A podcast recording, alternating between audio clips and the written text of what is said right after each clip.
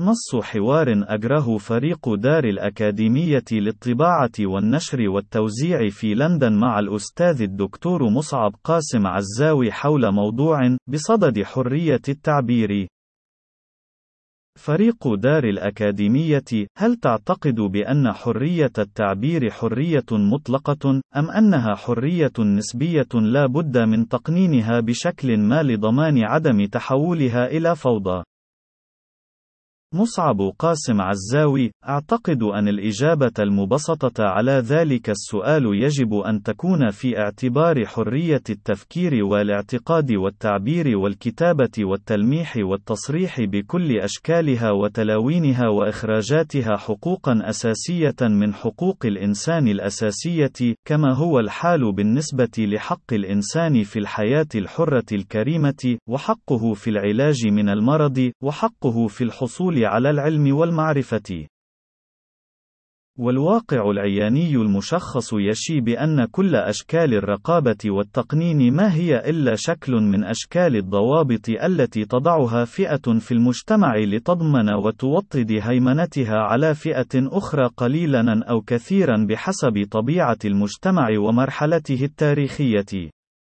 وبشكل أكثر تبئيرا فإن كل أشكال الرقابة والتقنين لحرية التعبير في تاريخ البشرية لم تكن لتخدم المجتمعات التي استدمجت فيها، وإنما مصالح المتحكمين بمصائر المظلومين المستضعفين المستغلين فيها، ومنعهم من التعبير عن توقهم وحقهم في تغيير واقعهم البائس الذين يعيشون فيه. والأمثلة التاريخية على ذلك عصية على الحصر، وتحفل بها كل مرحلة تاريخية بشكل يتسق مع طبيعة تلك المرحلة التاريخية أو تلك.